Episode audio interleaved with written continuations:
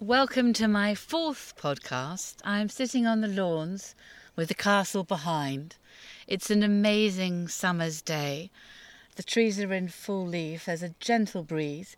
You may occasionally hear some planes flying overhead, but that's because Highclere Castle's on quite a high chalk escarpment for this part of the country anyway, and it's a bit of a beacon and a landway as they fly overhead. And occasionally we get some helicopters, sometimes army helicopters, so they're particularly noisy if they come over the top of this conversation. And today I have as my guest an amazing lady called Pat Withers.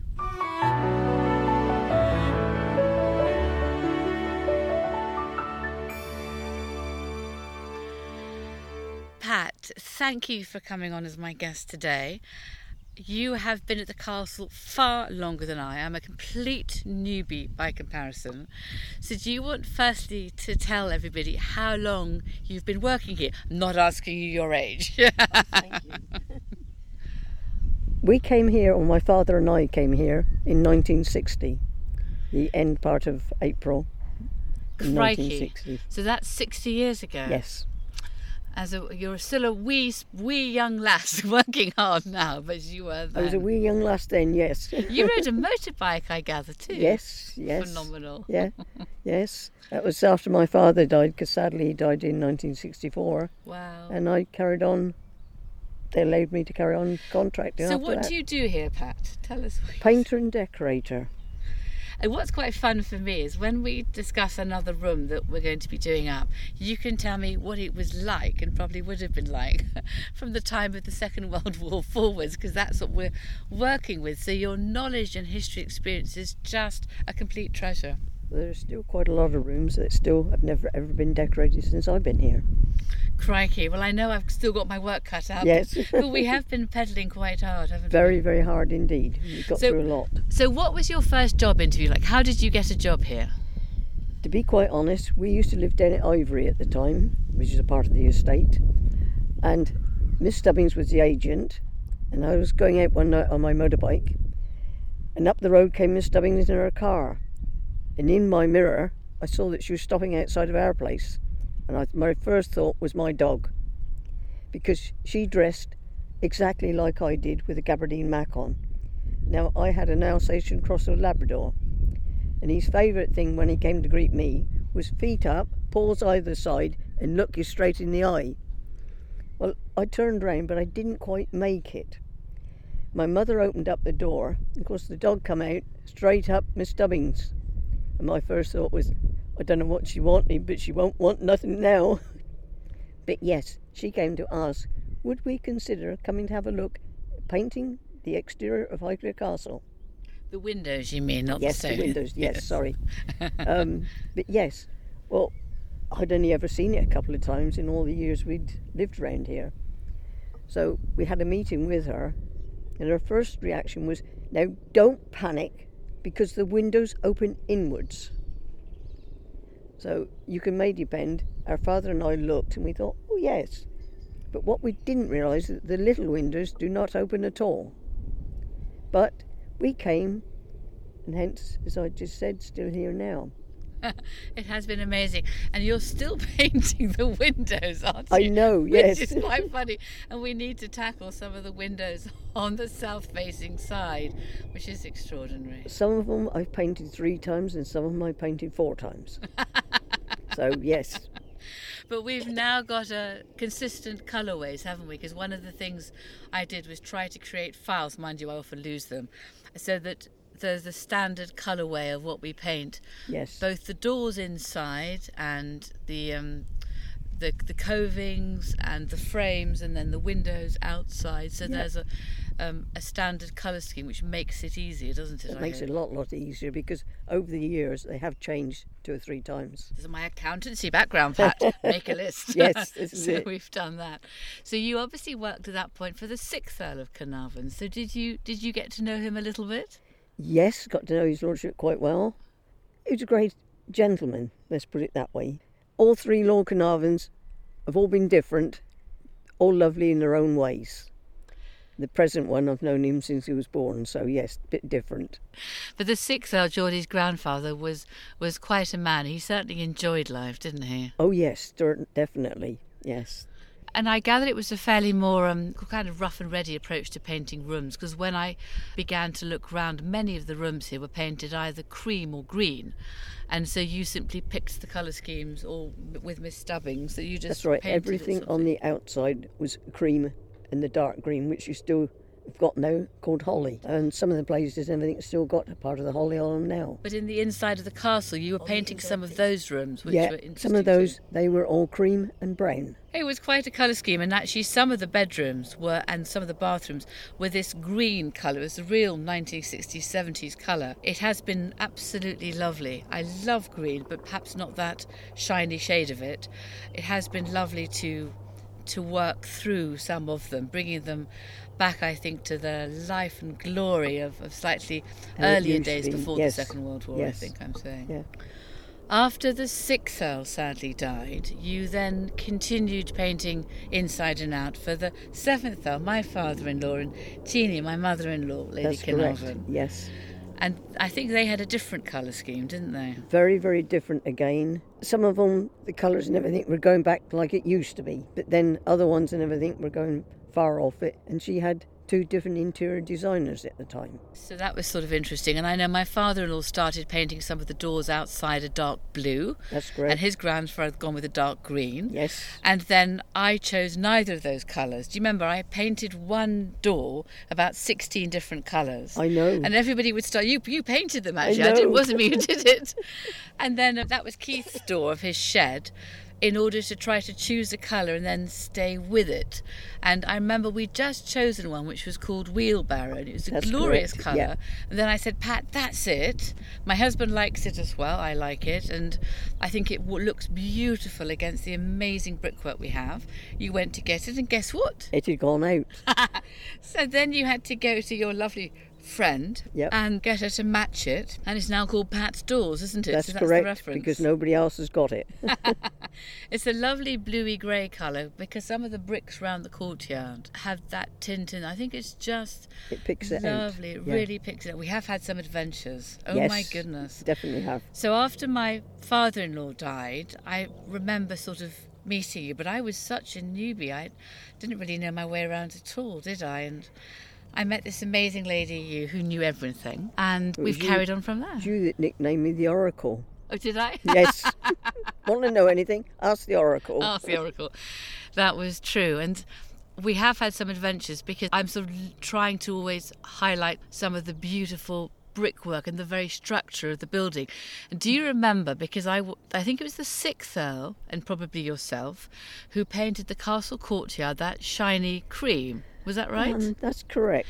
And then I knew that underneath it was some glorious bricks from far earlier centuries. Yep.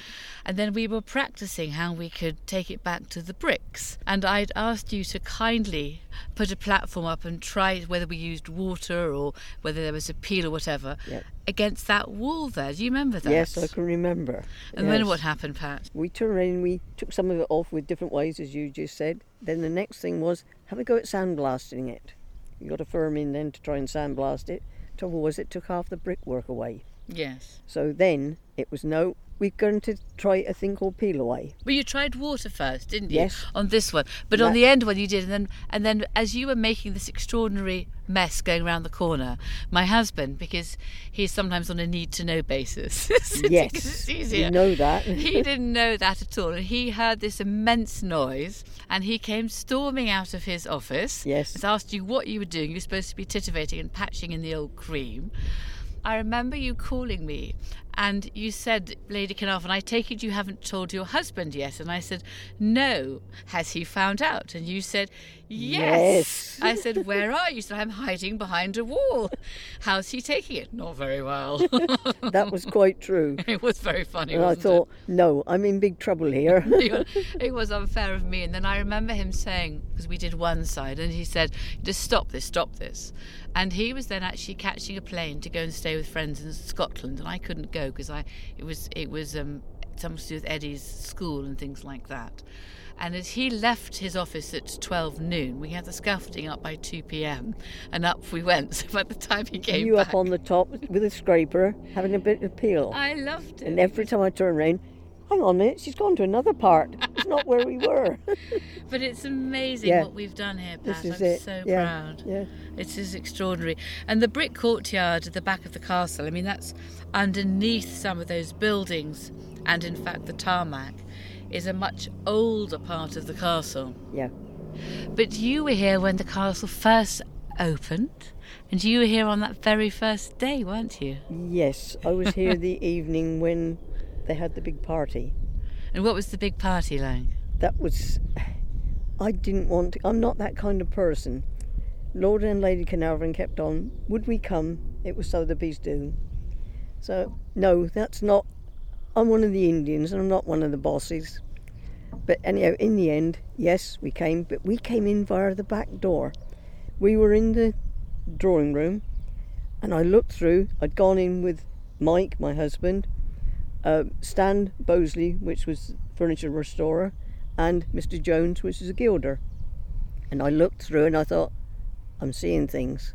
And I said to Stan, I said, I don't like this. So Stan looked, I said, It's the Queen and she's coming our way. With that, Stan had taken my handbag out from underneath my arm, and I still don't know how he didn't break any of the valuable plates behind me. But they both ca- they all came our way, the complete party, His Lordship, Her Majesty, Lady Carnarvon, and the rest of the family. I froze. I told you I don't like this sort of thing, and I didn't. And they were there, and His Lordship said, "Now this is Pat. She's responsible for all the decorating." And this Lady Carnarvon standing behind. It's going to be all right, Pat. It's going to be all right. It will be all right, honestly. With that, His Lordship said, "Well, we'll just move on for a moment." Moved on to Stan Bosley, and then after that, Mr. Jones, and then came back. Well, by then, I'd composed myself after Richard Morris and one or two others taking the mickey, as you can quite well imagine, me freezing. And Her Majesty's Storen, she said, I understand you've painted the castle for a little while and you've done the outside before. I said, Yes, ma'am. I said, I did it with my father in 1960. Hmm, she said, This is the second time round. You're bound to do the third time. And without thinking, I just looked at his lordship and looked back. I said, I don't know about that, ma'am. I could be with Zimmer frame by then if they leave it as long. And his lordship said, and that could be arranged back. And I thought, oh dear. they turned around and looked at my husband and said, This is Mike. No matter what we want done, we just call out Mike, and he always comes. so, yes, brilliant. It was amazing, wasn't it, Pat? Yeah, a great opening. And then from there, that was, I think, 1988 when the castle Yes. first opened. yeah. There were long queues at that point. I know down the drive, and they just discovered some of the um, Egyptian treasures in the basement, and they were in the music room, and it was front page news. And Highclere Yeah. has been a, a lucky house, I hope, and continues to be so. And then, of course, sadly, my pa-in-law died in on September the 11th. But Yeah. here, nothing to do with the World Trade Center, obviously. But it was a desperately sad day. And then Geordie and I took up our stewardship or tenureship for our lifetime, and you and I have continued on. But we've gone at quite a rate, haven't we? Yes, because one of the first things was when you decided you were going to do the cellars with the Egyptology. You're right. You, s I just said, We're going to ease down a bit, my lady. Well, I've got a little project, only a little one. Want you involved in? Seven cellars later, we came out the other end. and there's you standing there like you are now, laughing and say, Sirs, you're right. You won't tell me you're eased down again, will you? And then do you remember so that that was an amazing project, but I think you were bored of grey paint because so much of the background was grey paint, wasn't it? was, to yes. give the sense of being in a tomb That's and it. going downstairs and and to set off all the stories about the discovery of Tutankhamun. So I do remember it was a long project. I lived down in those cellars for ages. so did we all. you're actually you're right, but I was down there in the evening Yes, sometimes, yeah. and where there weren't that meant that much electricity, and I could hear everybody from their footsteps. Yeah. And I could always hear Les coming because he had the tap of his stick. That's right. And I could sort of tell who it was, and sometimes I couldn't quite make out who was coming. And so then you Im- imagine all these not such good imaginings No. actually, but and then of course it was like Duncan or my husband, so it was fine. But it was an amazing time, and it's been such a success, Pat. I'm Yeah. so grateful to you. It's Yeah. been extraordinary. Mm-hmm. And then do you remember we painted the red stairs? I mean, I don't think they'd been painted since Victorian times. They hadn't. The top part, as you so rightly said, when we got up there, because we'd never ever been up on the scaffolding and all right, right up there, and it was 18 something when that was last done, Golly. because that was on the ceiling. Oh, really? Yeah, we found it and come and everything. Told everybody then this has not been painted. I can't quite remember, but I know it was 18 something. It might have been about 1855 or something. Yeah, I was actually, say it 'cause I was don't think old, it was yes. after that. And, and I remember Richard Morris, who was our agent at the time, the most glorious man, and Mm-hmm. He um, said, "Why are you painting the staircase?" And I said, "Because it's part of the heart of the house, Richard. You see." That's right. And I'd found an inexpensive carpet and a rug, and he said, "Why Yeah. are you buying that?" I said, "Because it's the heart of the castle, Richard." Yeah. And it's become such a beautiful staircase again. Or people can now walk up it and their eyes automatically go right up. I know. Whereas before it was so dark and dingy. And there's lighting properly Yes. everywhere, isn't there? Yeah. And my goodness, there was a lot of paint on that staircase. Oh, yes, there I was. don't know. Wish I'd had chairs in a paint company. But uh, Yes. we've sort of moved our way round. And I do remember we've done a lot of the bedrooms, and a lot of them have been in Downton Abbey. So that's been amazing. And I've again tried to keep records. So sometimes when the Donal, the set designer on Downton Abbey, wanted to recreate a corner back in Ealing to finish something off. At least we had the records to share of what we'd used. But one of my most memorable moments was when you and I were standing on the top floor, Pat, and we were standing underneath on the top floor underneath the where two staircases begin to lead up to the tower. Yes. And we'd done Canning Bedroom That's right. Yeah. and we were just looking up and I just remember nearly wanting to cry because I wasn't sure I'd ever get this far. No. And and we have got that far. I looked at you and I thought you were about to cry too. It's the only time I'd ever remember anybody doing it. They put their arm on my shoulder and said, We're going up there, meaning up the terrace staircase. And I looked at you and I said, Yeah, yeah. No, we are going up there. And I thought, Oh my God, she means it. and that was it. That was the start. Then the staircase was done with that gorgeous wallpaper. It is the most it's a hand blocked wallpaper, which again was smuggled in without necessarily mentioning it to my husband as usual. Again, it was a oh. hide round the corner when you saw his lordship coming because he didn't know anything about it at all. Oh god, you ran down the stairs, I know. you? He came one way and I went the other. you, you were completely shameless. You saw him coming. He hadn't known about this project for three or four months, and you you saw him coming up the red stairs. Yes. And I saw, I saw you. him coming. I thought, I'm- Lady Carnarvon, you can have this one, not me.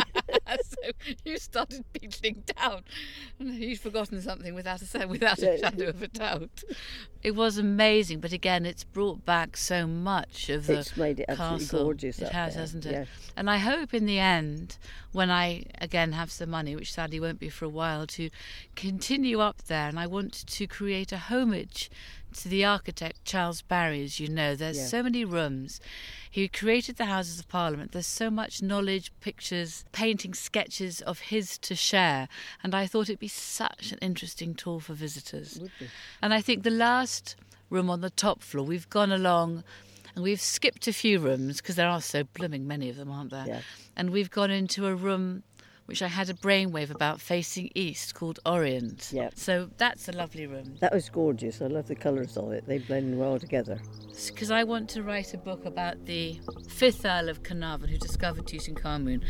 And I can never find anything. I'm always losing everything, actually. That's going to be his room. and that's going to be the room for everything to do with the fifth Earl and Egyptology. And it's this most amazing colour. And I work with an amazing girlfriend called Sarah Morris, who's a proper interior decorator who makes swift decisions and backs me up 100%. And I wanted a colour of the sand of Egypt, of that rich golden colour, which I imagine. And she came up with a colour called papyrus. And we put it on the wall. And my God, it was It was perfect. absolutely.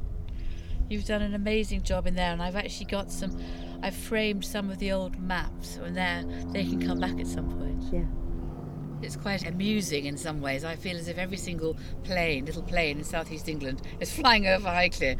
But it's because we've been in lockdown. It's a beautiful day, and I think they want to escape and explore the skies. But Yeah.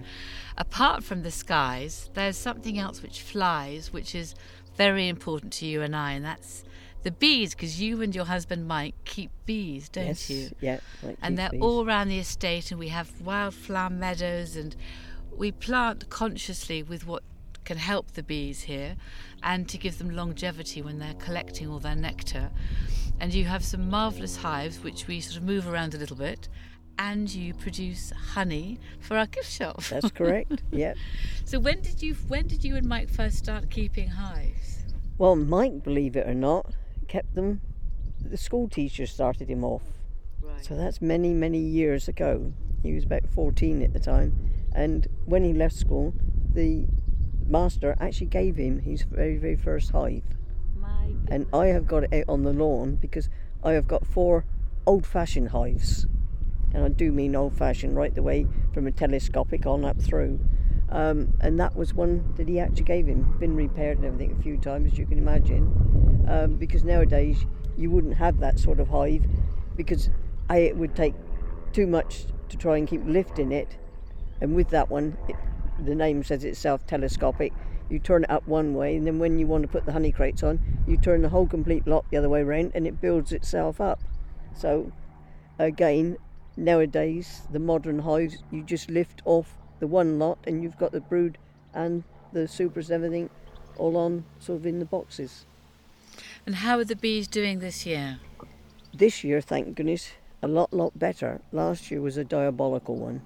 In so many places and everything, they've been having what everybody calls disappearing bees. You go there one day and you've got bees in your hive. You go there the next day and there's nothing. The only thing is this year, what is happening is there are so many swarms around. Everybody's bees have just gone haywire. Again, I think a lot of it to do with the lockdown because people and everything are not able to get to their bees quite so easily because of the lockdown. It's causing bees and everything to sort of swarm. It's the only thing that we can all think of.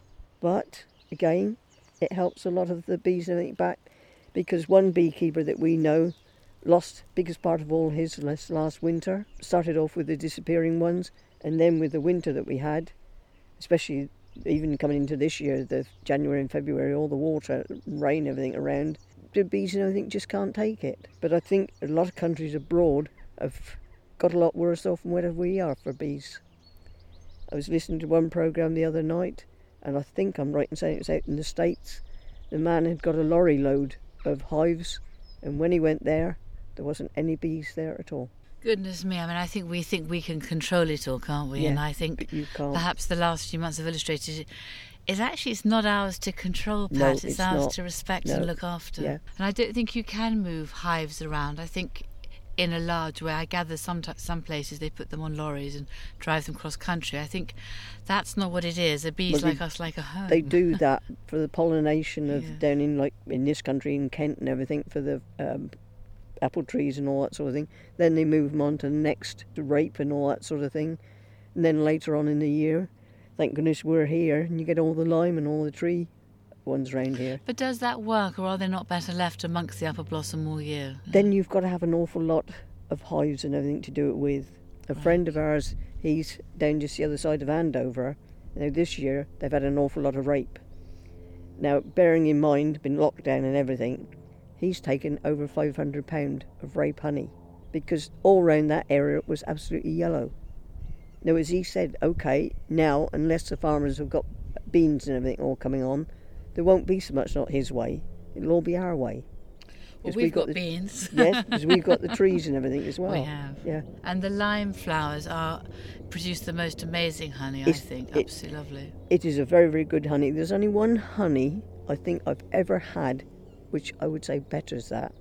We had the hives down in St Mary Bourne, which is only the next village over, sort of thing, and you've got the watercress down there. Oh, This is going back quite a few years, and they had one of their beds down there. They left to go to bloom, and the the bloom on that, and when the honey came, you could read, and you can say, if you're judging honey, you can read a newspaper through it. You've got a good honey. This you could really see every single word, everything. It's the lightest colour honey and the clearest I've ever seen. Pat, why don't I plant some watercress down by Live Arch Bridge? That's brilliant Wouldn't it be fun? yeah, Let's do Yeah, that. Let's create some different honeys. Let's That's let's got a taste of its it own. That it really has. But every lot has got a different taste, and that's the beauty of it. Wherever I travel, whenever I go for breakfast, I always love a little bit of toast with a little bit of honey on Yeah. from wherever I locally am because it's supposed to be so good for you and protect you from the pollens and everything That's else right, especially for hay breathing. fever and everything. If you've got the honey from around your area where you're living and got the hay fever, that's the best that there is for you.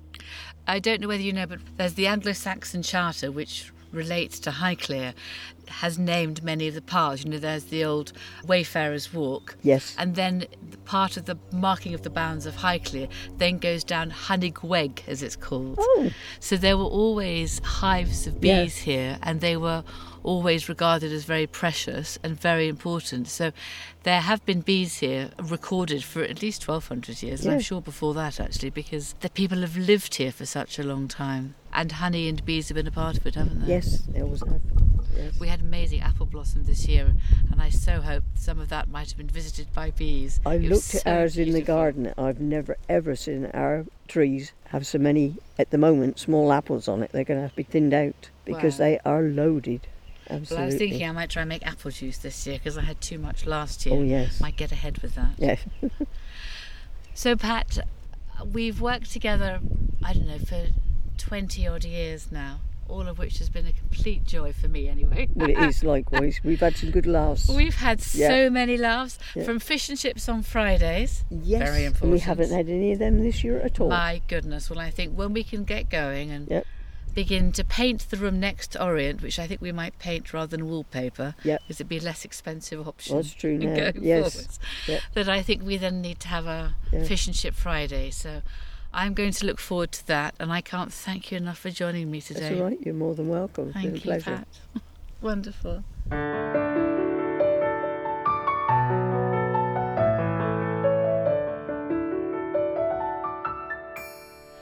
If any of you've got any questions from this podcast or wonder further about whatever we've talked about, please do email in. We've set up an email address called podcast at highclerecastle.co.uk. Or if you also go onto my blog, which is www.ladycarnarvon.com, you can see that every Monday I post a blog and I also try to answer the comments, and some of the comments sometimes refer to other questions as well, which I'm delighted to answer. So do share your thoughts with us, and I look forward to hearing from you. Thank you.